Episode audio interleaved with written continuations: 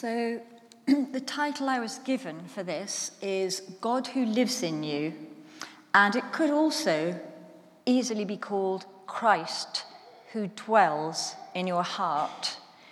And that Christ may dwell in all of our hearts more fully is basically the substance of my talk this morning. And I want first to just give a very brief paragraph to context this fantastic letter, Ephesians. Unfortunately, I didn't have the leaflet you now have, um, which makes it easier, but just for this morning, it's thought to be a circular letter that Paul intended to be sent to all the Christian churches. It wasn't just for the Ephesians. Um, and the first three chapters explain the plans and purposes of God um, and are for us to know who we are and what we have in Christ. And the last two chapters are about how we should act and function to spread the good news of God's kingdom effectively. And actually, it's also, as you read it, it's a little bit like a church service. It starts with praise, goes through prayer. There's a big bit on preaching, then it's back. Paul can't help moving into prayer and finishing with praise. In fact, it's overwhelmingly a letter about the incredible love that Christ has for us. So, our very four, short four lines today are the start of a powerful prayer that Paul gives for all Christians. So, looking at this prayer, how seriously should we take this particular prayer? How important is it? Well, the way that Paul starts is saying, I bow my knees, I kneel before the Father. Now, for us, posture in prayer in our culture isn't very important. In this church alone, you see people sitting, kneeling, standing to pray, and it doesn't really matter. But in their day, standing was the norm. And the only times that you hear right through the Bible of people kneeling is when there's an exceptional degree of earnestness about the prayer. Bible people who prayed on their knees were very earnest. And although there are other examples, there are two key ones. When Jesus was in Gethsemane, he was about to be tortured and crucified. When Stephen was about to be stoned to death, both desperate situations. So, since Paul fell to his knees to make this prayer, we should probably take it very seriously indeed. So, what's the goal of the prayer? The reading starts with, for this purpose. So, when you look back to see what purpose, that's the whole of the first section, the first three chapters, and that explains God's purpose.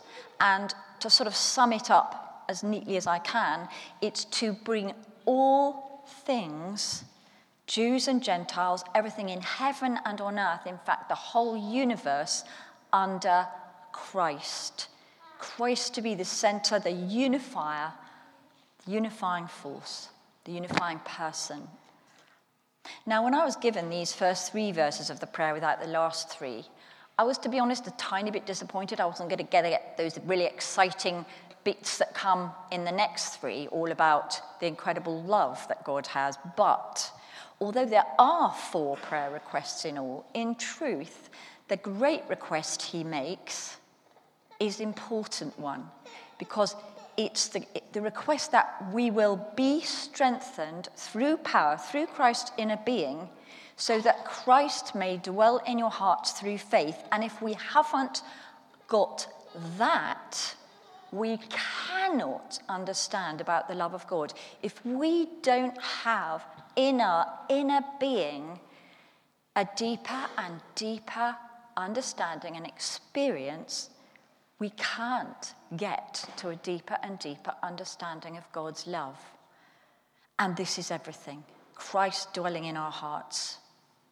When we truly experience the fullness of the love of Christ, then we will reflect more intensely as a church, as a body, the unity and the harmony and the peace and the love of Christ, and more effectively spread the good news of Christ. In fact, it's the Great Commission go out, come to me, and take me out of the overflow of understanding Christ's love. Paul is really praying earnestly. We, we would get this.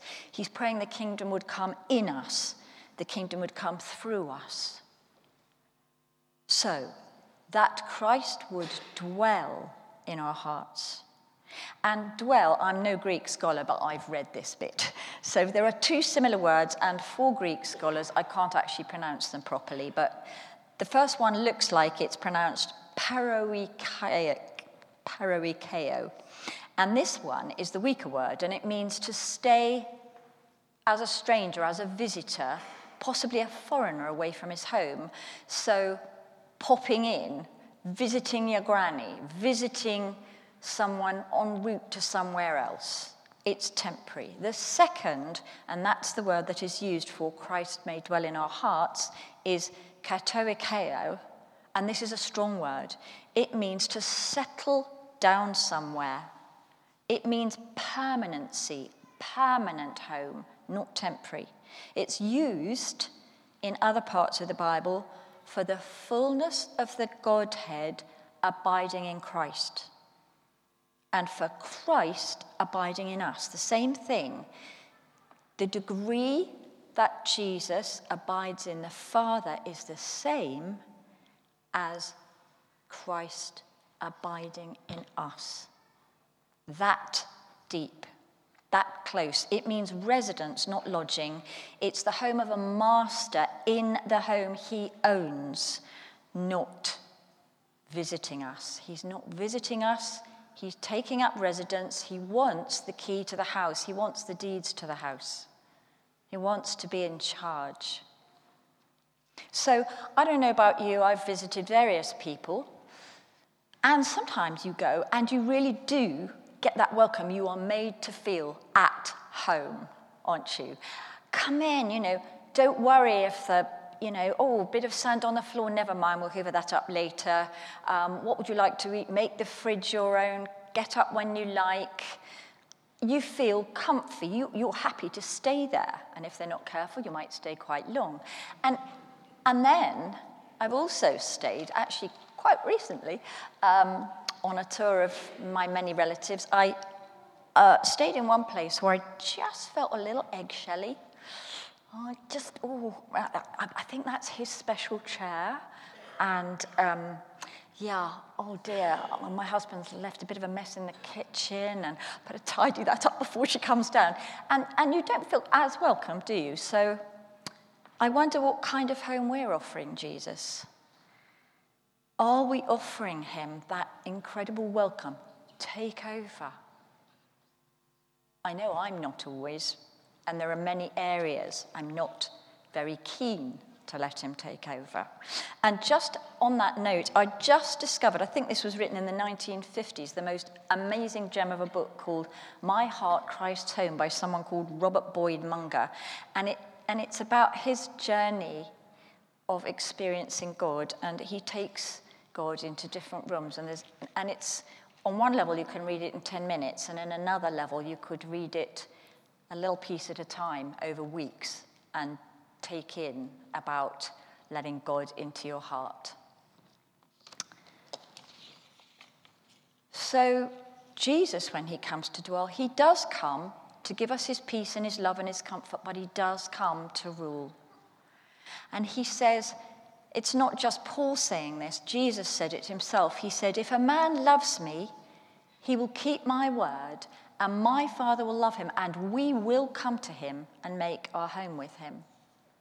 And it's very similar. He started off earlier saying, I go to prepare a place for you that where I am, you may dwell. He's going, he's going into heaven, he's preparing a house for us. And he says, In the same way as I'm going to make that welcome for you and that home there, it's possible for me to prepare a place for myself in your heart now, in the same way, he would come and make his home with us right here.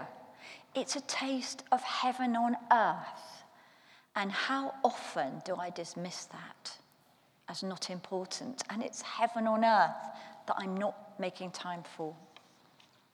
So, Christ dwelling in you, and then it says, through faith, Christ accepted through faith.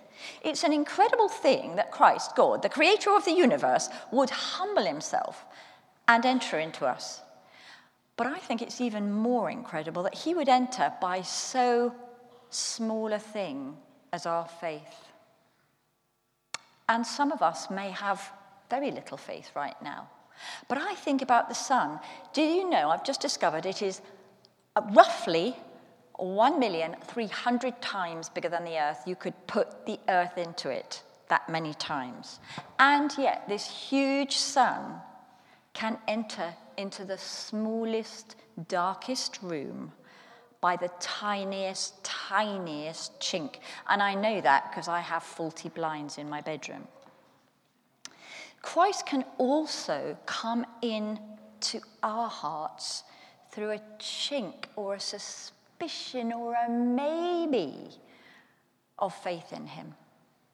If you're not even quite sure you believe that God exists, you can still ask Him in through that questioning, doubting little chink in your heart. And gradually, as we open the blinds or open the curtains, He can come in in greater power.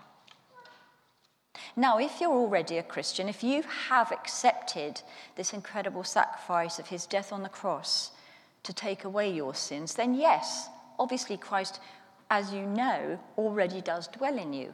But Paul is actually speaking of praying for indwelling with power. It's being continually filled on an ongoing basis with the Spirit of Christ. See, I find that anything I want to do for Christ, it's not that great if I haven't actually given time to just being in his presence. I can pray about it, I can pray, I can ask, yes, and that's great. But actually experiencing just being with him, receiving him, receiving his love without even perhaps saying anything. The greats, the real great names, you know, the Hudson Taylors, the Mother Teresa's, many other names you could mention it seems when you read about them that they actually spent much more time being with God than doing for God. But look at the power they got to do it. And it's from that intimacy.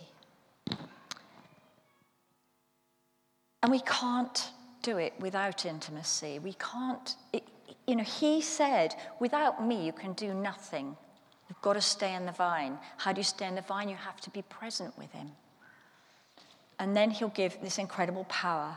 And you notice there's the Father, the Son, and the Holy Spirit involved. The Father strengthening, the Spirit strengthening, Jesus indwelling. They're all there.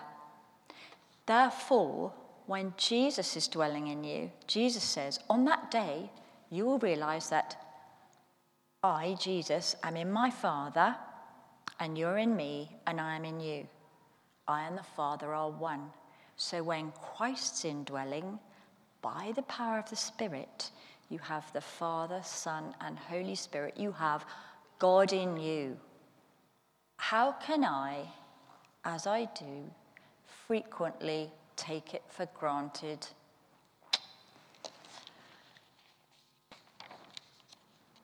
It's intimacy. It's intimacy, someone dwelling in our hearts that Jesus wants. Now, my husband, Paul, and I live in the same home. We both dwell there. But I've only recently retired, and we really don't know how to live together in the same home yet. Well, actually, we do because we've been married 41 years come last Monday. But until now, for many years, you see, I was working full time, and he was a local councillor. So I left the house 6, 6.30 while he was still asleep. I got back often quite late. He was either already out or he was about to go out, passing in the night. By the time he came in, I was asleep, waiting to get up in the morning and go away again. And then on Sunday and Saturday, we very often did different things. We worship in different churches. He was visiting, blah, blah, blah. And we have different interests as well. So now we are doing this very difficult thing of learning how to live together learning how to build intimacy back into the relationship, deliberately making that magic word time to be together. And it is not always easy making time, putting the relationship quite often before something we would possibly rather be doing, if we're honest. And then when we do spend time, we go, should have done this more often. It's quite good, isn't it? So, how do we get more intimacy into our relationship with Jesus? Well, I don't know about you, but I've sometimes read the Bible, gone to church, prayed for people's needs, listened to sermons, and they could have been amazing preachers, and I thought that was great. And I go home, and when I do a rain check, hmm, did I listen? Yes. Did I learn something new about God or his people? Yes. Can I remember some of it? Yes. And do I feel quite pleased I gave God my time? Yes. And do I even feel a little smug? Sometimes, yes. And then, did I really, really connect with God? Sometimes, yes. Or was I just thinking about Him? Now, there's nothing wrong with that, but is it all He wants? No. He wants to dwell intimately in our heart. So, being a teacher, I believe we learn a lot more by practicing and doing. So, I'm going to give us a little bit of time spending. Emily, Emily, I'll need you. Uh, spending two or three minutes with God. So I'm going to explain what we're going to do. It won't be embarrassing. We're going to sit exactly where we are with our eyes closed and just give a little bit of time to the Holy Spirit to come. So Emily's going, or one of them is going to play, two of them are going to play a short piece of music while we're doing this. In the background, it's, it just, it may help you to concentrate. If it doesn't, just don't worry about it. Um, and we'll let, ask the Holy Spirit to come and fill us with the Spirit of Christ so we can intentionally experience Jesus in our own inner being. Now, some of you might be really experienced in this, uh, practicing the presence of God, and if that's you, just enjoy the space. For some of you, it might be new. And it may feel a little odd, or you may think you're no good at it, or that you're not going to be any good at it. Well, welcome to my world. I'm not good at it. But I've started giving him a little bit of time anyway, every day if I can. And sometimes I feel the presence of Jesus very strongly, and sometimes not. I've stopped worrying, and that's really helped me. I've stopped worrying about whether I get anything out of it. But I'm letting Jesus love me, and he gets something out of it. And sometimes we both do. I've started small with a few minutes each time, and I can't yet yet, I can't yet the magic word, um, do it for a long period of time. So what I'm doing is setting up a few minutes here and then maybe later in the day, a few minutes there. So what we'll do is the music lasts about three minutes. After the music has finished, we'll just sit in the quiet and let him love us for a short while, and then I'll close the sermon with a prayer. So let's start. It's easier to sit comfortably with your legs uncrossed and then just shut your eyes. And you don't have to, but you might want to place your palms up. It's a sign of openness. And if you don't want to do any of it, if you just sit quietly, that'd be great. So, and, and by the way, if there are any children and they make a noise, that's okay. Jesus said, Let the children come to me. So, take a moment to take a few breaths and steady your thoughts. Maybe you could think about being in a comfy place in your home or somewhere else where you can picture sitting with Jesus, being there together. Jesus in the home of your heart, his home, where he feels settled on the sofa and there's a sense of intimacy between you and him. Just be with him. You don't need to say anything and let him love you.